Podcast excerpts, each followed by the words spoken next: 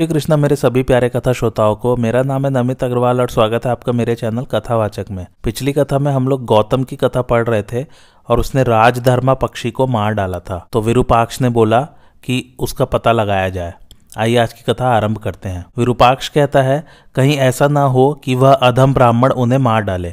अधम ब्राह्मण यानी गौतम की बात कर रहे हैं वो। वह बड़ा निर्दयी और दुराचारी जान पड़ता था। सूरत शक्ल तो उसकी ऐसी भयानक थी, मानो कोई दुष्ट लुटेरा हो। नीच गौतम यहाँ से लौटकर फिर उन्हीं के पास गया था, इसलिए मेरे मन में उद्वेग हो रहा है। बेटा, तुम यहाँ से शीघ्र ही राजधर्म के स्थान पर जाओ और तुरंत इस बात का पता लगाओ कि वे जीवित है या नहीं। पिता की ऐसे आगे पाकर जब वह बहुत से राक्षसों के साथ उस वट वृक्ष के पास गया तो वहाँ राजधर्म का कंकाल पड़ा दिखाई दिया। यह देखकर राक्षस राज का पुत्र रो पड़ा और गौतम को पकड़ने के लिए उसने पूरी शक्ति लगाकर पीछा किया। थोड़ी ही दूर जाने पर राक्षसों ने गौतम को पकड़ लिया। उसके साथ ही हड्डियों और पंखों से रहित राजधर्मा की लाश भी मिल गई। उसको लेकर वे तुरंत ही मेरू व्रज में जा पहुँचे। वहाँ राक्षसों ने राजधर्मा के मृत शरीर और उस पापी एवं कृतज्ञ गौतम को राजा के सामने पेश किया। मित्र की यह दशा देख राजा विरूपाक्ष अपने मंत्री और पुरोहित के साथ फूट फूट कर रोने लगा। राजमहल में बड़ा कोहराम मचा। स्त्री और बच्चों सहित सारे नगर में मातम छा गया। तदंतर राजा ने कहा, बेटा, इस पापी का वध कर डालो और समस्त राक्षस इसके मांस के टुकड़ों को इच्छानुसार बांटकर खा जाओ, क्योंकि यह पापात्मा सदा पाप ही किया करता है। राक्षस राज के कहने पर भी राक्षसों को उस पापी का मांस खाने की इच्छा नहीं हुई।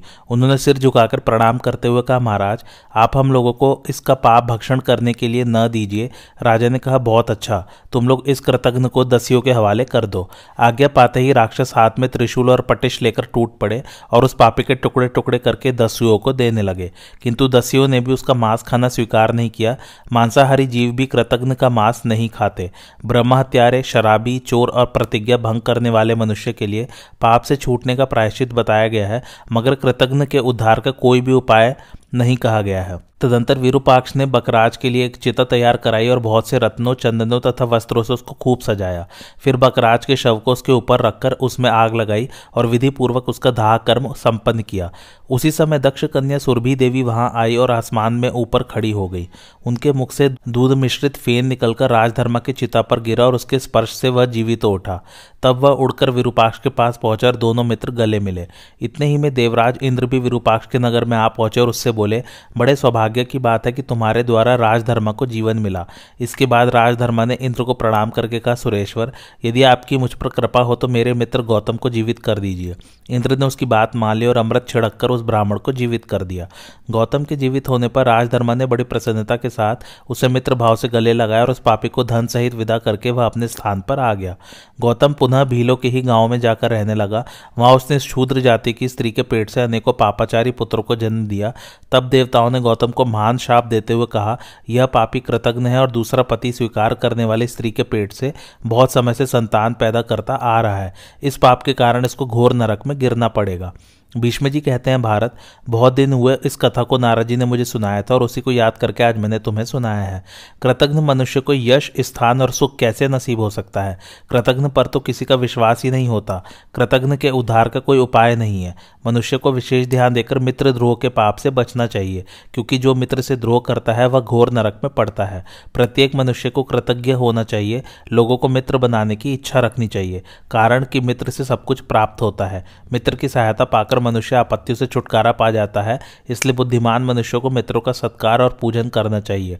जो कृतज्ञ पापी, निर्लज, मित्र द्रोही, कुलांगार तथा पाचारी हो, ऐसे लोगों का सर्वथा त्याग कर देना चाहिए। राजन, इस प्रकार मित्र से द्रोह करने वाले पाप परायण कृतज्ञ मनुष्य का चरित्र मैंने तुम्हें सुनाया है, अब और क्या सुनना चाहते हो? राजा युधिष्ठर ने पूछा, पितामह, धनी और निर्धन दोनों ही स्वतंत्रता से व्यवहार करते हैं, फिर भी उन्हें सुख और दुख की प्राप्ति कैसे होती है?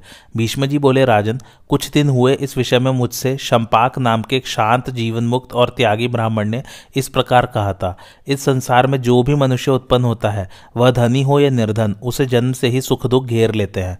विधाता जब उसे सुख और दुख इन दोनों में से किसी एक के मार्ग पर ले जाए तो इसे न तो सुख पाकर प्रसन्न होना चाहिए और न दुख में पड़कर घबराना चाहिए। यदि तुम अकिंचन रहोगे तो सुख का आस्वादन कर सकोगे। जो अकिंचन होता है, वह आनंद से सोता जागता है। संसार में अकिंचनता में ही आनंद है। यही हितकारक, कल्याणमय और निरापद है तथा इस मार्ग में किसी प्रकार के शत्रु का भी खटका नहीं है। मैं तीनों लोगों पर दृष्टि डालकर देखता हूँ तो मुझे अकिंचन शुद्ध और सब ओर से विरक्त पुरुष के समान कोई दूसरा दिखाई नहीं देता। मैंने अकिंचनता और राज्य को तराजू पर रखकर तोला तो गुड़ों में अधिक होने के कारण राज्य से भी अकिंचनता का ही भार अधिक निकला। अकिंचनता और राज्य में यह बड़ा भारी अंतर है कि धनवान पुरुष सर्वदा इस प्रकार घबराया रहता है, मानो मौत के मुँह में पड़ा हो। जो मनुष्य धन को त्याग कर मुक्त स्वरूप हो गया है, उसे अग्नि, अरिष्ट, मृत्यु या चोर किसी का भी भय नहीं रहता। वह स्वेच्छा से विचरता है, बिना बिछाए पृथ्वी पर सोता है भा का तकिया लगाता है और शांति से जीवन बिताता है। देवता लोग भी उसकी स्तुति करते हैं। धनवान तो क्रोध और लोभ के कारण अपने आप को भूले रहता है, उसकी निगाह टेढ़ी रहती है, मुँह सूख जाता है और भौए चढ़ी रहती हैं। उसे पाप ही पाप सूझता है, क्रोध के कारण वह ओट चबाता है और कठोर भाषण करता है। वह यदि सारी पृथ्वी भी देने को तैयार हो तो भी उसकी ओर कौन देखना चाहेगा? वह सर्वदा लक्ष्मी की ही गोद में रहता है और वह उस मूर्ख को मुँह में डालती रहती है। वायु जैसे शरद ऋतु के बादलों को उड़ा ले जाती है, उसी प्रकार लक्ष्मी उसके चित्त को हर लेती है। वह अपने को बड़ा रूपवान और धनवान समझता है और ऐसा मानता है कि मैं बड़ा कुलीन और सिद्ध हूँ, कोई साधारण मनुष्य नहीं हूँ। इन कारणों से उसका चित्त मतवाला हो जाता है। भोगासक्त हो जाने के कारण वह बाप दादों के जोड़े हुए माल मत्ते को उड़ा देता है और इस प्रकार धनहीन हो जाने पर दूसरों का धन छीनने का विचार करने लगता है। इस तरह जब वह मर्यादा को उल्लंघन करता है और जहाँ तहां से धन संग्रह की चेष्टा करने लगता है तो राजपुरुष उसकी इस प्रवृत्ति में बाधा उपस्थित करते हैं। इस प्रकार उस पुरुष को संसार में तरह तरह के दुखों का सामना करना पड़ता है। अतः अनित्य शरीरों के साथ लगे हुए पुत्रैषणा आदि लोक धर्मों की ओर न देखकर अपने दूषित आचरणों से अवश्य प्राप्त होने वाले इन महान दुखों की विचार पूर्वक चिकित्सा करनी चाहिए। कोई भी मनुष्य त्याग के बिना न तो सुख पा सकता है, न परमात्मा को पा सकता है और न निर्भय होकर सो सकता है। अतः तुम सर्वस्व त्याग कर सुखी हो जाओ। युधिष्ठर, पहले शंपाक मुनि ने हस्तिनापुर में मुझसे ये बातें कही थी, अतः त्याग ही सबसे श्रेष्ठ माना गया है। राजा युधिष्ठिर ने पूछा, दादाजी, यदि कोई मनुष्य तरह तरह के उद्योग करने पर भी धन न पा सके तो इस धन तृष्णा में ग्रस्त रहते हुए उसे क्या करने से सुख मिल सकता है? भीष्म जी बोले, राजन, सबके प्रति समता का भाव रखना, धन आदि के लिए विशेष खटपट पे न पड़ना, सत्य भाषण करना, भोगों से विरक्त रहना और कर्म में आसक्त न होना, इन पाँच बातों के होने से मनुष्य सुख पा सकता है। इस विषय में एक बार मंकी ने विरक्त होकर जो कुछ कहा था, वह पुरातन इतिहास में तुम्हें सुनाता हूँ। मंकी ने धनोपार्जन के लिए बहुत प्रयत्न किया किंतु उसे सफलता न मिली। तब थोड़े से बचे कुछ धन से उसने भार सहने योग्य दो बछड़े खरीदे। एक दिन उन्हें सधाने के लिए वह जुए में जोत कर ले चला। रास्ते में एक ऊट बैठा था, वे उसे बीच में करके एकदम दौड़ पड़े। जब वे उसकी गर्दन के पास पहुँचे तो ऊट को बड़ा बुरा लगा और वह खड़ा होकर उन दोनों को गर्दन पर लटकाए बड़े ज़ोर से दौड़ने लगा। इस प्रकार उस उन्मत ऊट के द्वारा अपहरण किए जाते हुए बछड़ों को मरते देखकर मंकी कहने लगा, मनुष्य कैसा ही चतुर हो, किंतु उसके भाग्य में नहीं होता तो प्रयत्न करने पर भी उसे धन नहीं मिल सकता। पहले अनेकों असफलताओं का सामना करने पर भी मैं धनोपार्जन की चेष्टा में लगा ही था। सो देखो, विधाता ने इन बछड़ों के बहाने ही मेरे सारे प्रयत्न को मिट्टी में मिला दिया। इस समय काकातालीय न्याय से ही यह ऊट मेरे बछड़ों को लटकाए इधर उधर दौड़ रहा है। मेरे दोनों प्यारे बछड़े ऊट की गर्दन में मड़ियों के समान लटके हुए हैं। यह एकमात्र देव की ही लीला है। यदि कभी कोई पुरुषार्थ सफल होता दिखाई देता है तो खोजने पर वह भी देव का ही किया जान पड़ता है। अतः जिसे सुख की इच्छा हो, उसे वैराग्य का ही आश्रय लेना चाहिए। जो पुरुष धनोपार्जन की चिंता छोड़कर उपरत हो जाता है, वह सुख की नींद सोता है। आह, सुखदेव मुनि ने क्या ही अच्छा कहा है। जो मनुष्य अपनी समस्त कामनाओं को पा लेता है और जो उनका सर्वथा त्याग कर देता है, उन दोनों में कामनाओं को पाने वाले की अपेक्षा त्यागने वाला ही श्रेष्ठ है। ओ कामनाओं के दास, तू सब प्रकार की कर्म वासनाओं से अलग हो जा, शांति धारण कर विषयाशक्ति को छोड़ दे। इस अर्थ वासना ने तुझे बार बार छकाया है तो भी तू इससे उपरत नहीं होता। तूने बार बार धन संचय किया और वह बार बार नष्ट होता गया। ओ मूड भला इस अर्थलोलुपता से तू कब अपना पिंड छुड़ाएगा? अरे, मेरी कैसी मूर्खता है जो मैं तेरा खिलौना बना हुआ हूँ? ऐसा कौन पुरुष होगा जो इस प्रकार दूसरों का दास बनकर रहेगा? काम निश्चय ही तेरा हृदय वज्र का बना हुआ है। इसी से सैकड़ों अनर्थों से व्याप्त होने पर भी इसके टुकड़े नहीं होते। मैं तेरी जड़ को भी खूब जानता हूँ। तू संकल्प से उत्पन्न होता है। अच्छा मैं तेरा संकल्प ही नहीं करूँगा, तब तो तू मूल सहित नष्ट हो जाएगा। यो तो धन के संकल्प में ही सुख नहीं है, वह मिल जाए तो भी चिंता ही बढ़ती है। और यदि एक बार मिलकर नष्ट हो जाए, तब तो मौत ही आ जाती है, तथा उद्योग करने पर भी यह निश्चय नहीं होता कि वह मिलेगा भी या नहीं। मिल भी जाए तो इससे संतोष नहीं होता, फिर और भी पाने की तृष्णा बढ़ती है।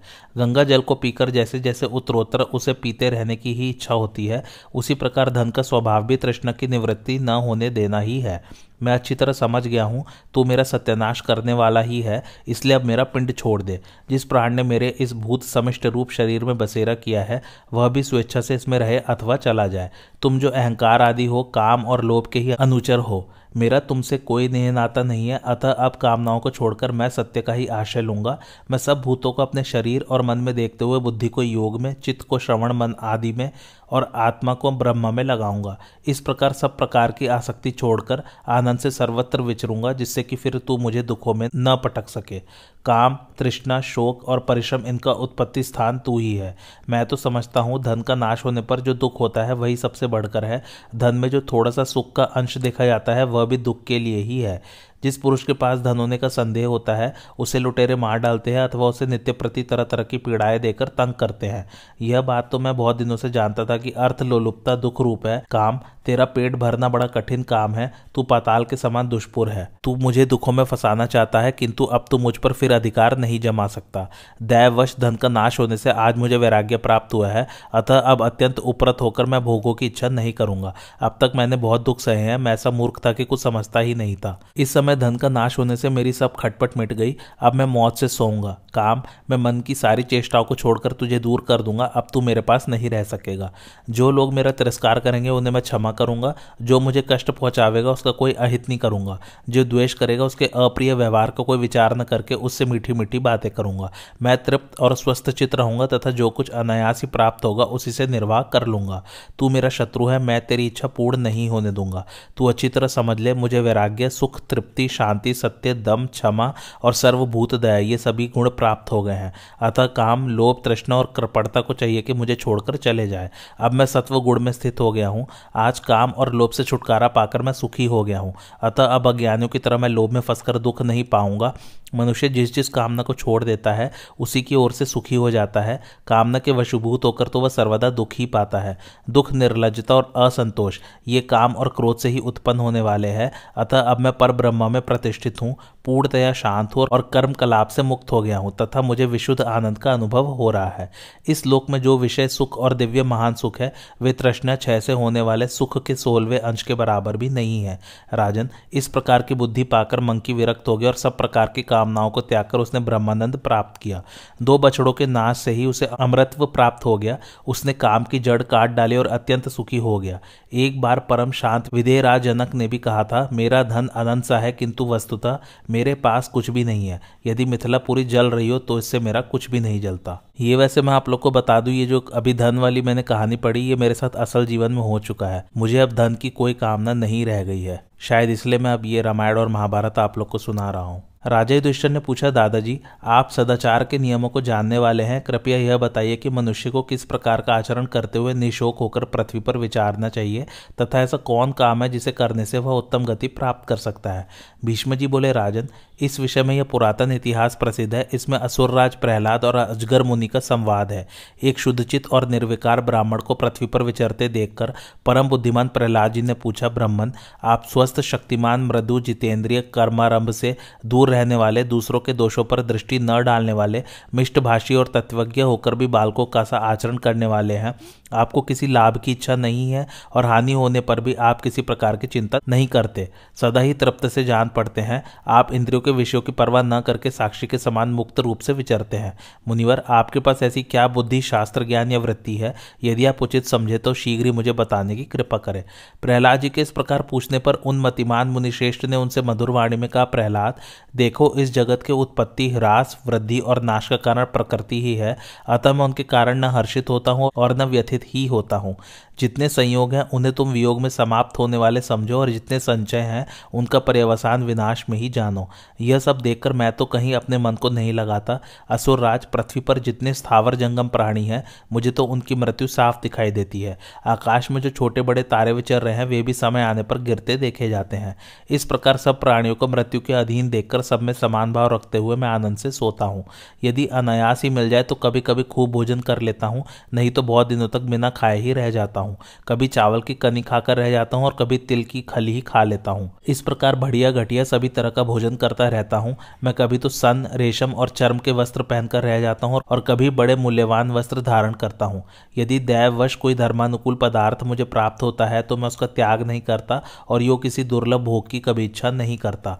मैं सर्वदा इस अजगर वृत्ति से ही रहता हूँ। यह व्रत अत्यंत सुदृढ़, कल्याणमय, शोकहीन, पवित्र और अतुल्य है। बड़े बड़े विद्वान भी इसे स्वीकार करते हैं। जो मूढ़मती है, उन्हें ही यह अप्रिय है और वे ही इससे दूर भागते हैं। मेरी मति अविचल है, मैं अपने धर्म से च्युत नहीं हुआ हूँ। मेरी गति परिमित है और मैंने भय, राग, द्वेष एवं लोभ, मोह को त्याग दिया है। मैं सर्वथा शुद्ध अंतकरण से इस अजगर वृत्ति का पालन करता हूँ। अनियत रूप से जो कुछ फल या भक्ष्य, भोज आदि मिल जाता है, उसी से निर्वाह कर लेता हूँ तथा प्रारब्ध के अनुसार देश काल की व्यवस्था रखता हूँ। इस प्रकार कदरिया पुरुष जिसका सेवन नहीं करते, उस अजगर व्रत का आचरण करता रहता हूँ। कृपण लोग अर्थ संग्रह के लिए निरंतर भले बुरे आदमियों की सेवा करते रहते हैं, यह देखकर तथा सुख, दुख, लाभ, हानि, प्रीति, अप्रीति और जीवन मरण विधाता के हाथ में है, ऐसा जानकर मैंने भय, राग, मोह और अभिमान को त्याग दिया है। धैर्य और बुद्धि को अपनाया है तथा अब मैं पूर्णतया शांत हो गया हूँ। मेरे सोने बैठने का कोई नियत स्थान नहीं है, मैं स्वभाव से ही यम, नियम, व्रत, सत्य और शौच का पालन करता हूँ और किसी फल की मुझे इच्छा नहीं है। इस प्रकार बड़े आनंद से मैं अजगर व्रत का आचरण करता हूँ। मन, वाणी और बुद्धि की उपेक्षा करके इनको प्रिय लगने वाले विषय सुखों की दुर्लभता तथा अनित्यता को उपलक्षित सा कराता हुआ अजगर व्रत का पालन करता हूँ। मूर्ख लोग इस अति दुष्कर तप को ठीक ठीक नहीं समझ सकते, परंतु मैं तो इसे सर्वथा निर्दोष और अविनाशी समझता हूँ, तथा सब प्रकार के दोष और तृष्णाओं को नष्ट करके मनुष्यों में विचरता रहता हूँ। भीष्म जी कहते हैं, राजन, जो महापुरुष राग, भय, लोभ, मोह और क्रोध को त्याग कर इस अजगर व्रत का पालन करता है, वह इस लोक में आनंद से विचरता है। युधिष्ठिर ने पूछा, पितामह, कृपया यह बताइए कि मनुष्य को बंधुजन, कर्म, धन और बुद्धि, इनमें से किसका आश्रय लेना चाहिए? भीष्म जी बोले, राजन, प्राणियों का प्रधान आश्रय उनकी बुद्धि है। बुद्धि ही उनका सबसे बड़ा लाभ है और संसार में बुद्धि ही उसका कल्याण करने वाली है। राजा बलि, प्रहलाद, नमूची और मंकी ने भी बुद्धि बल से ही अपना अपना अर्थ सिद्ध किया था। संसार में बुद्धि से बढ़कर और क्या है? इस विषय में इंद्र और काश्यप ब्राह्मण का संवाद रूप एक प्राचीन इतिहास प्रसिद्ध है।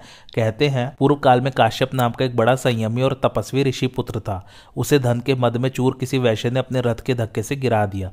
गिरने से वह बहुत दुखी हुआ और क्रोधवश आपे से बाहर होकर कहने लगा, दुनिया में निर्धन मनुष्य का जीवन व्यर्थ है, इसलिए अब मैं आत्मघात कर लूँगा। उसे इस प्रकार क्षुब्ध चित्त देखकर इंद्र उसके पास गीदड़ का रूप धारण करके आया और कहने लगा, मुनिवर, मनुष्य योनि पाने के लिए तो सभी प्राणी उत्सुक रहते हैं, उसमें भी ब्राह्मणत्व की प्रशंसा तो सभी ने की है। आप तो मनुष्य हैं, ब्राह्मण हैं और शास्त्रज्ञ भी हैं। ऐसा दुर्लभ शरीर पाकर आपको इसमें दोषानुसंधान नहीं करना चाहिए। अजी, जिन्हें भगवान ने हाथ दिए हैं, उनके तो मानो सभी मनोरथ सिद्ध हो गए हैं। इस समय आपको जैसे धन की लालसा है, उसी प्रकार मैं तो केवल हाथ पाने के लिए ही उत्सुक हूँ।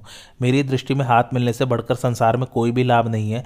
देखिए, मेरे शरीर में कांटे लगे हुए हैं, किंतु हाथ न होने से मैं उन्हें निकाल नहीं सकता। किंतु जिन्हें भगवान से दो हाथ मिले हैं, वे वर्षा, शीत और घाम से अपनी रक्षा कर सकते हैं। जो दुख बिना हाथ के दीन, दुर्बल और बेजबान प्राणी सहते हैं, सौभाग्यवश वे तो आपको नहीं सहने पड़ते। भगवान की बड़ी कृपा है कि आप गीदड़, कीड़ा, चूहा, सांप, मेंढक या किसी दूसरी योनि में उत्पन्न नहीं हुए। काश्यप आपको तो इतने ही से लाभ संतुष्ट रहना चाहिए। इससे अधिक और क्या चाहिए? आप तो सभी प्राणियों में श्रेष्ठ ब्राह्मण हैं, मेरी ही दशा देखिए, मुझे ये कीड़े काट रहे हैं, किंतु हाथ न होने के कारण इनसे छुटकारा पाने की मेरे में शक्ति नहीं है। आत्महत्या करना बड़ा पाप है, यह सोचकर ही मैं ऐसा नहीं करता, जिससे मैं इससे भी नीचे योनि में ना गिरूँ। इस समय मैं श्रृंगाल योनि में हूँ, यह बहुत नीच है, परंतु इसकी अपेक्षा कई योनियाँ और भी अधिक नीच है। मनुष्य धनी हो जाने पर फिर राज्य चाहने लगता है, राज्य मिलने पर देवत्व की इच्छा करते हैं और फिर इंद्र पद पाना चाहता है।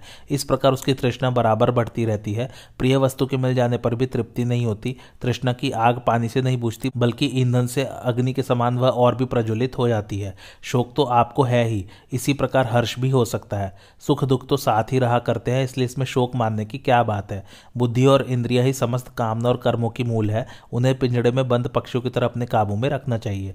देखिए, माया का चक्र तो ऐसा है कि भंगी और चांडाल भी अपनी योनियों में प्रसन्न रहते हैं, वे भी अपना शरीर नहीं छोड़ना चाहते। यही नहीं, आप लंगड़े, लूले और पक्षाघात आदि रोगों से पीड़ित मनुष्य को देखिए, वे भी अपनी योनि में मस्त रहते हैं। फिर आप तो ब्राह्मण हैं, आपका शरीर निरोग और पूर्णांग है, तथा लोक में आपको कोई बुरा भी नहीं कहता। यदि आपको जातिच्युत करने वाला कोई सच्चा कलंक भी लगा हो तो भी प्राण त्याग का विचार नहीं करना चाहिए। आप धर्म पालन के लिए तैयार हो जाइए। यदि आप मेरी बात सुनेंगे और उस पर विश्वास करेंगे तो आपको वेदोक्त कर्म का ही वास्तविक फल मिलेगा। आप सावधानी से स्वाध्याय और अग्निहोत्र कीजिए, सत्य बोलिए, इंद्रियों को वश में रखिए, दान दीजिए और किसी से भी स्पर्धा मत कीजिए। जो ब्राह्मण स्वाध्याय में लगे रहते हैं और यज्ञ याग आदि का अनुष्ठान करते हैं, वे किसी प्रकार की चिंता क्यों करेंगे और कोई बुरी बात भी क्यों सोचेंगे? अपने पूर्व जन्म में मैं एक पंडित था और कुतर्क करके वेद की निंदा किया करता था। उस समय थोती तर्क विद्या पर ही मेरा विशेष प्रेम था। मैं सभाओं में तरह तरह के कुतर्क करता था और जो ब्राह्मण वेदों के विचार में लगे रहते थे, उन्हें बुरा भला कहकर बढ़ बढ़कर बातें बनाया करता था। वेदों में मेरी आस्था नहीं थी, उनकी हर एक बात में शंका करता था और मूर्ख होने पर भी अपने को बड़ा पंडित मानता था। विप्रवर यह शंगाल योनि मेरे उस कुकर्म का ही परिणाम है। अब मैं रात दिन कोई ऐसा साधन करना चाहता हूँ जिससे फिर मनुष्य योनि प्राप्त कर सकूँ। उस योनि में मैं संतुष्ट और सावधान रहूँ। यज्ञ दान और तप में मेरा अनुराग हो। जानने योग्य वस्तु को जान सकूँ और त्याज्य को त्याग सकूँ। तब काश्यप मुनि ने आश्चर्यचकित होकर कहा, अहो, तुम तो बड़े कुशल और बुद्धिमान हो। ऐसा कहकर ज्ञान दृष्टि से देखा तो उसे मालूम हुआ कि यह तो शचिपति इंद्र है। यह जानकर उसने उनकी पूजा की और उनकी आज्ञा पाकर अपने घर लौट आया। भीष्म जी बोले, राजन, जो श्रद्धावान और जितेंद्रिय धनाढ़ पुरुष यज्ञ दान आदि शुभ कर्म करते हैं, उन्हें उत्तरोत्तर, अधिकाधिक वैभव और सुख प्राप्त होते हैं। जो मनुष्य जैसा कर्म करता है, उसे वैसा ही फल मिलता है और जब वह सोता है तो उसके साथ कर्म फल भी सुप्त हो जाता है। कर्म की ऐसी गति है कि वह सोते, बैठते, चलते, फिरते और क्रिया करते समय छाया के समान कर्ता के साथ लगा रहता है। जिस मनुष्य ने अपने पूर्व जन्मों में जैसे जैसे कर्म किए होते हैं, उन्हें कर्म विधान के अनुसार उनके वैसे ही फल भोगने होते हैं। युधिष्ठर ने पूछा, दादाजी, इस स्थावर जंगम जगत की उत्पत्ति कहाँ से हुई और प्रलय होने पर भी यह कहाँ चला जाता है? समुद्र आकाश, पर्वत, मेघ, भूमि, अग्नि और वायु के सहित इस लोक की रचना किसने की है? प्राणियों की उत्पत्ति, वर्णों का विभाग, शुद्धि, अशुद्धि के नियम और धर्मा धर्म की विधि, इन सब की कल्पना कैसे हुई? जीवित प्राणियों का जीव कैसा है? उनमें जो मरते हैं, वे कहाँ चले जाते हैं? तथा उनका इस लोक से परलोक में जाने का क्रम क्या है? ये सब बातें मुझे सुनाइए। भीष्म जी बोले, राजन, इस विषय में यह पुरातन इतिहास प्रसिद्ध है। एक बार परम तेजस्वी महर्षि भृगु कैलाश के शिखर पर बैठे थे। उन्हें देखकर उनसे भरद्वाज मुनि ने यही प्रश्न किया। तब भृगु जी बोले, मुनि, महर्षियों के सुनने में ऐसा है कि आरंभ में एक मानस देव था। वह आदि अंत से रहित अभेद्य और अजर अमर था। वह अव्यक्त नाम से प्रसिद्ध तथा शाश्वत, अक्षय और अविनाशी था। उसी से सब जीवों की उत्पत्ति होती है और मरने पर उसी में वे लीन होते हैं। उस स्वयंभू मानस देव ने पहले एक तेजोमय दिव्य कमल की रचना की। उससे वेद स्वरूप ब्रह्म की उत्पत्ति हुई। वह अहंकार नाम से भी प्रसिद्ध है और समस्त भूतों का आत्मा तथा उनकी रचना करने वाला है। ये जो पंच महाभूत है, इनका वास्तविक स्वरूप भी वह ब्रह्मा ही है। पर्वत उसकी अस्थियाँ है, पृथ्वी उसका मेद और मांस है, समुद्र रुधिर है, आकाश उदर है, पवन श्वास है, अग्नि तेज है, नदियाँ नाड़ियाँ है, चंद्रमा और सूर्य नेत्र है, आकाश सिर है, पृथ्वी पैर है और दिशा भुजाएँ हैं। इस अचिंत्य पुरुष को जानना सिद्धों के लिए भी कठिन है। यही भगवान विष्णु है और अनंत नाम से प्रसिद्ध है। यह समस्त भूतों का आत्मा और अंतर्यामी है, जिनके चित्त मलिन है, वे इसे नहीं जान सकते। भरद्वाज ने पूछा, भगवान, आकाश, दिशा, पृथ्वी और वायु का कितना कितना परिमाण है, यह बताकर मेरा संदेह दूर कीजिए। भृगु जी ने कहा, मुनिवर, यह आकाश तो अनंत है। इसमें अनेकों सिर और देवता लोग निवास करते हैं। इसी में उनके लोक भी है। यह बड़ा ही रमणीय है तथा इतना विशाल है कि कहीं इसका अंत ही नहीं दिखाई देता। ऊपर जाने वाले को पृथ्वी के नीचे चंद्रमा और सूर्य नहीं दिखाई देते। वहाँ अग्नि के समान तेजस्वी देवता स्वयं अपने प्रकाश से ही प्रकाशित रहते हैं, किंतु वे तेजस्वी नक्षत्र गढ़ भी इस आकाश का अंत नहीं पा सकते, क्योंकि यह अनंत और दुर्गम है। आकाश ही नहीं, अग्नि, वायु और जल का परिमाण जानना भी देवताओं के लिए असंभव ही है।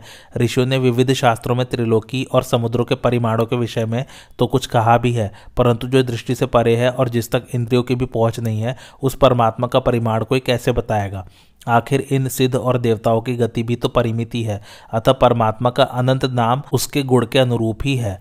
भरद्वाज ने पूछा, मुनिवर, लोक में ये पाँच धातु ही महाभूत कहलाते हैं, जिन्हें ब्रह्मा ने सृष्टि के आरंभ में रचा था और जिनसे ये सब लोक व्याप्त है। परंतु ब्रह्मा जी ने तो और ही हज़ारों भूतों की रचना की है, फिर इन्हीं को भूत कहना कहाँ तक युक्ति संगत है? भृगु जी बोले, मुनि, ये पाँचों असीम है, इसलिए इन्हें महा कहा जाता है और इन्हीं से समस्त स्थूल भूतों की उत्पत्ति होती है। अतः इन पाँच की ही महाभूत संज्ञा होनी उचित ही है। मनुष्य का शरीर भी इन पाँच भूतों का ही संघात है। इसमें जो गति है, वह पवन का भाग है। खोखलापन आकाश का अंश है। ऊष्मा अग्नि का अंश है। लोहू आदि तरल पदार्थ जल के अंश है और हड्डी, मांस आदि ठोस पदार्थ पृथ्वी के अंश है। इस प्रकार स्थावर जंगम सारा जगत इन पाँच भूतों से ही बना है तथा श्रोत्र, घ्राण, रसना, त्वचा और नेत्र संज्ञक इंद्रिया भी इन्हीं के परिणाम है। भरद्वाज ने पूछा, भगवान, आप कहते हैं कि समस्त स्थावर जंगम इन पाँच महाभूतों से ही बने हैं, किंतु स्थावरों के शरीरों में तो ये पाँचों तत्व देखे नहीं जाते। वृक्षों को ही लीजिए, वे न सुनते हैं, न देखते हैं, न गंध और रस का ही अनुभव करते हैं और न उन्हें स्पर्श का ही ज्ञान है। फिर वे पाँच भौतिक कैसे कहे जा सकते हैं? उनमें न तो द्रवत्व देखा जाता है, न अग्नि का अंश और न पृथ्वी या वायु का भाग ही देखा जाता है, तथा आकाश का तो कोई प्रमाण ही नहीं है, इसलिए उन्हें भौतिक नहीं कहा जा सकता। भृगु जी बोले, मुनि वृक्ष यद्यपि ठोस जान पड़ते हैं तो भी उनमें आकाश अवश्य है। इसी से उनमें नित्य प्रति फल, फूल आदि की उत्पत्ति संभव हो सकती है। उनके अंदर जो उष्मा है, उसी से उनके पत्ते, छाल, फल और फूल को मिलाते हैं तथा ये सब मुरझाते और झड़ जाते हैं। इससे उनमें स्पर्श भी होना सिद्ध होता है। यह भी देखा जाता है कि बिजली की कड़क आदि भीषण शब्द होने पर वृक्षों के फल फूल गिर जाते हैं। शब्द का ग्रहण तो श्रोतेंद्रिय से ही होता है। अतः सिद्ध होता है कि वृक्ष सुनते भी हैं। देखो, लता वृक्षों को चारों ओर से लपेटती, ऊपर की ओर चढ़ती है। बिना देखे किसी को अपने जाने का मार्ग नहीं मिल सकता। इससे सिद्ध होता है कि वृक्ष देखते भी हैं। सुगंध और दुर्गंध से तथा भांति भांति की धूप देने से वृक्ष निरोग होते हैं और उनमें फूल आ जाते हैं। इससे उनका सूंघना भी सिद्ध होता है। वृक्षों में रसेंद्रिय भी है, क्योंकि वे अपनी जड़ से जल पीते हैं और कोई रोग होने पर जड़ में औषधि डालकर उनकी चिकित्सा भी की जाती है। जिस प्रकार मनुष्य कमल नाल के द्वारा मुँह से जल खींचते हैं, उसी प्रकार वृक्ष वायु की सहायता से अपने जड़ द्वारा जल पीते हैं। वृक्षों में सुख दुख का भी ज्ञान देखा जाता है तथा वे काटने पर फिर उग जाते हैं। इससे सिद्ध होता है वे जीवन युक्त है, अचेतन नहीं है। वे अपनी जड़ के द्वारा जो जल खींचते हैं, उसे उनके अंदर रहने वाले वायु और अग्नि पचाते हैं। इस प्रकार आहार का परिपाक होने से उनमें चिकनाहट आती है और वे बढ़ते हैं। जंगमों के शरीर में भी पाँच भूत रहते हैं, किंतु उनके स्वरूप में भेद रहता है। शरीर में त्वचा, मांस, अस्थि, मज्जा और स्नायु ये पाँच वस्तुएँ पृथ्वीमय है। तेज, क्रोध, चक्षु, उष्म और जठरानल ये पाँच अग्निमय है। श्रोत्र, घ्राण, मुख, हृदय और उदर। ये पाँच आकाश के अंश है। कफ, पित्त, स्वेद, चर्बी और उधिर। ये पाँच जलीय अंश है। तथा प्राण, अपान, उदान, समान और व्यान। ये पाँच वायु के विकार हैं। प्राण के द्वारा मनुष्य एक स्थान से दूसरे स्थान पर जाता है। व्यान से बलपूर्वक होने वाले कार्य करता है। अपान शरीर में ऊपर से नीचे की ओर जाता है। समान हृदय में स्थित है और उदान से मनुष्य उच्छ्वास लेता तथा कंठ, तालवादी, स्वाद स्थान भेद से शब्द उच्चारण करता है। इस प्रकार ये पाँच वायु प्रत्येक देहधारी से भिन्न भिन्न क्रियाएँ कराते हैं। जीव भूमि के कारण ही अपने में गंध गुड़ का अनुभव करता है, जल के कारण रस को जानता है, तेजो में चक्षु के द्वारा रूप को देखता है और वायु में त्वक से स्पर्श का अनुभव करता है। शब्द स्पर्श, रूप, रस और गंध ये पृथ्वी के गुण माने गए हैं। इनमें से मैं गंध के गुणों का विस्तार बताता हूँ। इष्ट, अनिष्ट, मधुर, कटु, निरहारी संहत स्निग्ध रुक्ष और विशद भेद से पार्थिव गंध नौ प्रकार का है। शब्द, स्पर्श, रूप और रस ये जल के गुण माने गए हैं। इनमें से रस ज्ञान का विस्तार सुनो। उदार चेता ऋषियों ने रस के अनेकों भेद कहे हैं। उनमें मधुर, लवण, तिक्त, कषाय, अम्ल और कटु ये छह प्रकार के रस जल में है। शब्द, स्पर्श और रूप ये तीन गुण तेज के हैं। रूपों का ज्ञान तेज से होता है और उनके अनेकों भेद है। रस्व, दीर्घ, स्थूल, चौकोना, गोल, सफ़ेद, काला, लाल, पीला, नीला, अरुण, कठोर, चिकना लक्षण स्निग्ध, मृदु और दारुण ये सोलह प्रकार के रूप है। शब्द और स्पर्श ये दो गुण वायु के हैं। वायु का प्रधान गुण स्पर्श और उसके अनेकों प्रकार हैं। उष्ण, शीत, सुखद, दुखद, स्निग्ध विशद खुरदुरा, मृदु, रूखा, हल्का, भारी और अधिक भारी। ये स्पर्श के बारह भेद हैं। आकाश का एकमात्र गुण शब्द ही है। वह कई प्रकार का है। प्रधानतः उसके सात भेद हैं। षडज, ऋषभ, गांधार, मध्यम, पंचम दैवत और निषाद। अपने व्यापक रूप से तो शब्द सर्वत्र है, किंतु विशेष रूप से इसकी उपलब्धि नगाड़े आदि में होती है। मृदंग, भेरी, शंख, मेघ और रथ की घरघराट आदि में जो कुछ शब्द सुना जाता है, तथा और भी जड़ चेतन आदि के द्वारा जितने प्रकार का शब्द होता है, वह इन सात भेदों के ही अंतर्गत है। इस प्रकार आकाश जनित शब्द के अनेकों भेद हैं और वह वायु के गुण से स्पर्श मिलकर ही सुना जाता है। जल, अग्नि और वायु, ये तीन तत्व देहधारियों में सर्वदा जागृत रहते हैं। यही शरीर के मूल और प्राणों में ओतप्रोत होकर शरीर में स्थित रहते हैं। भरद्वाज ने पूछा, भगवान, मृत्यु के समय जो गोदान किया जाता है उसका क्या स्वरूप है? मुमूर्षु पुरुष यह समझकर कि यह गौ परलोक में मुझे तार देगी, उसे दान करता है, परंतु वह तो दान करके मर जाता है। फिर वह गौ किसे तारेगी? इसके सिवा गौ और उसका दान करने और लेने वाला ये तीनों यही नष्ट होते देखे जाते हैं। फिर इनका समागम कैसे होता होगा? इनमें से जो मरता है, उसे या तो पक्षी खा जाते हैं, या वह पर्वत से गिरकर चूर चूर हो जाता है, अथवा आग में जलकर भस्म हो जाता है। ऐसी अवस्था में उनका पुनः जीवित होना तो संभव ही कहाँ है, क्योंकि जो मर जाता है, वह तो सदा के लिए ही चला जाता है। भृगु जी बोले, भरद्वाज, जीव का तथा उसके किए हुए दान या कर्म का भी कभी नाश नहीं होता। जीव तो उसी समय दूसरे शरीर में चला जाता है। नाश तो केवल उसके शरीर का ही होता है। भरद्वाज ने पूछा, मनिवर, अब यह बताने की कृपा कीजिए कि देहधारियों के शरीरों में यदि केवल अग्नि, वायु, पृथ्वी, आकाश और जल तत्व ही विद्यमान है तो उनमें रहने वाले जीव का क्या स्वरूप है? शरीर को चीर फाड़ कर देखने से तो उसमें कोई जीव उपलब्ध नहीं होता। ऐसी दशा में यदि पाँच भौतिक देह को जीव से रहित जड़ मान लिया जाए तो प्रश्न होता है कि शरीर अथवा मन में होने पर उसके दुख का अनुभव कौन करता है? जीव किसी की कही हुई बातों को कानों से सुनता है, किंतु मन में व्यग्रता हो तो दोनों कान खुले होने पर भी कोई बात नहीं सुनाई देती। इसलिए मन के अतिरिक्त किसी जीव की सत्ता मानना व्यर्थ है। नेत्र के साथ मन का संयोग होने पर ही कोई भी इस दृश्य प्रपंच को देखता है। मन के व्याकुल होने पर तो वह देखकर भी नहीं देख पाता। इसी प्रकार नींद में पड़ा हुआ प्राणी संपूर्ण इंद्रियों के रहते हुए भी न देखता है, न सूंघता है, न सुनता है और न बोलता ही है। स्पर्श और रस का भी उसे अनुभव नहीं होता। अतः जिज्ञासा होती कि शरीर में कौन हर्ष और क्रोध करता है, किसे शोक एवं उद्वेग होता है, इच्छा, ध्यान, द्वेष और बातचीत करने वाला कौन है? भृगु जी ने कहा, मुनि मन भी पंचभूतों के ही अंतर्गत है, शरीर में उसकी कोई अतिरिक्त सत्ता नहीं है।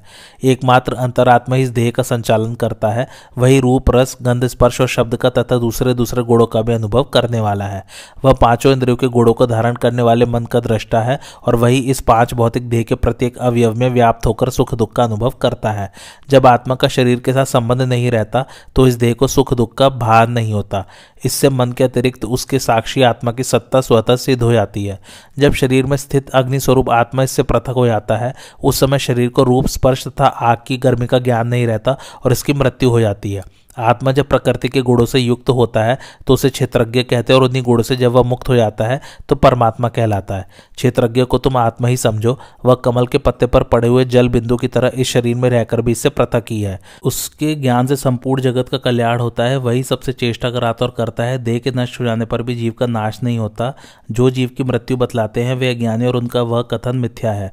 जीव तो मृत देह का त्याग करके दूसरे शरीर में चला जाता है। शरीर का नाश ही मृत्यु है। इस प्रकार आत्मा संपूर्ण संपूर्ण प्राणियों के भीतर छिपा हुआ है। अविद्या से आच्छादित होने के कारण वह प्रकाश में नहीं आता। तत्वदर्शी महात्मा ही अपनी तीव्र और सूक्ष्म बुद्धि से उसका साक्षात्कार करते हैं।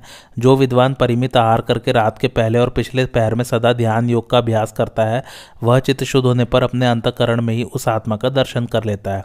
अंतकरण शुद्ध हो जाने पर उसका शुभाशुभ कर्मों से संबंध छूट जाता है और वह प्रसन्न आत्मा पुरुष आत्म स्वरूप में स्थित होकर अनंत आनंद का अनुभव करता है। ब्रह्मा जी ने सृष्टि के प्रारंभ में अपने तेज से सूर्य और अग्नि के समान प्रकाशित होने वाले ब्राह्मणों, मरीचि आदि प्रजापतियों को ही उत्पन्न किया। फिर स्वर्ग प्राप्ति के साधन भूत सत्य धर्म तप, सनातन, वेद, आचार और शौच के नियम बनाए। तदंतर देवता, दानव, गंधर्व, दैत्य, असुर महान सर्प यक्ष, राक्षस, नाग, पिशाच और मनुष्यों को उत्पन्न किया। मनुष्य के चार वर्ण, ब्राह्मण, क्षत्रिय, वैश्य तथा शूद्र का विभाग किया तथा इसी प्रकार प्राणियों में जो और और वर्ण है, उनकी भी रचना की। ब्राह्मणों का रंग श्वेत, क्षत्रियों का लाल, वैश्यों का पीला तथा शूद्रों का काला बनाया। भरद्वाज ने पूछा, मुनिवर, हम में से काले गोरे सभी मनुष्यों पर समान रूप से काम, क्रोध, भय, लोभ, शोक, चिंता, भूख और थकावट का प्रभाव पड़ता है। सभी के शरीर से पसीना, मल, मूत्र, कफ, पित्त और रक्त निकलते हैं। ऐसी दशा में रंग के द्वारा कैसे वर्ण विभाग किया जा सकता है? वृक्ष आदि स्थावरों तथा पशु पक्षी आदि जंगम प्राणियों में असंख्य जातियाँ हैं। उनके रंग भी नाना प्रकार के हैं, अतः उनके वर्णों का निश्चय कैसे हो सकता है? भृगु जी ने कहा, पहले वर्णों में कोई अंतर नहीं था। ब्रह्मा जी से उत्पन्न होने के कारण सारा संसार ब्राह्मण ही था। पीछे विभिन्न कर्मों के कारण उसमें वर्ण भेद हो गया। जो अपने ब्राह्मणोचित धर्म का परित्याग करके विषय भोग के प्रेमी बन गए, तीखे और क्रोधी स्वभाव के हो गए, साहस का काम पसंद करने लगे और इन कारणों से जिनके शरीर का रंग लाल हो गया, वे ब्राह्मण क्षत्रिय के नाम से प्रसिद्ध हुए। जिन्होंने गाय की सेवा ही अपनी वृत्ति बना ली, जो खेती से जीविका चलाने के कारण पीले पड़ गए और अपने ब्राह्मण धर्म को छोड़ बैठे उन द्विजों को वैश्य कहा जाने लगा। जो शौच और सदाचार से भ्रष्ट होकर हिंसा और असत्य के प्रेमी हो गए और लोभ व सब तरह के काम करके जीविका चलाते हुए काले पड़ गए, वे शूद्र कहलाए। इस प्रकार ये चार वर्ण हुए। आज की कथा यहीं समाप्त होती। कैसी लगी आप लोगों को मेरी कथा, मुझे कमेंट करके ज़रूर बताइए। और मेरे चैनल कथावाचक को लाइक, शेयर और सब्सक्राइब ज़रूर कीजिए। थैंक्स फॉर वॉचिंग, धन्यवाद।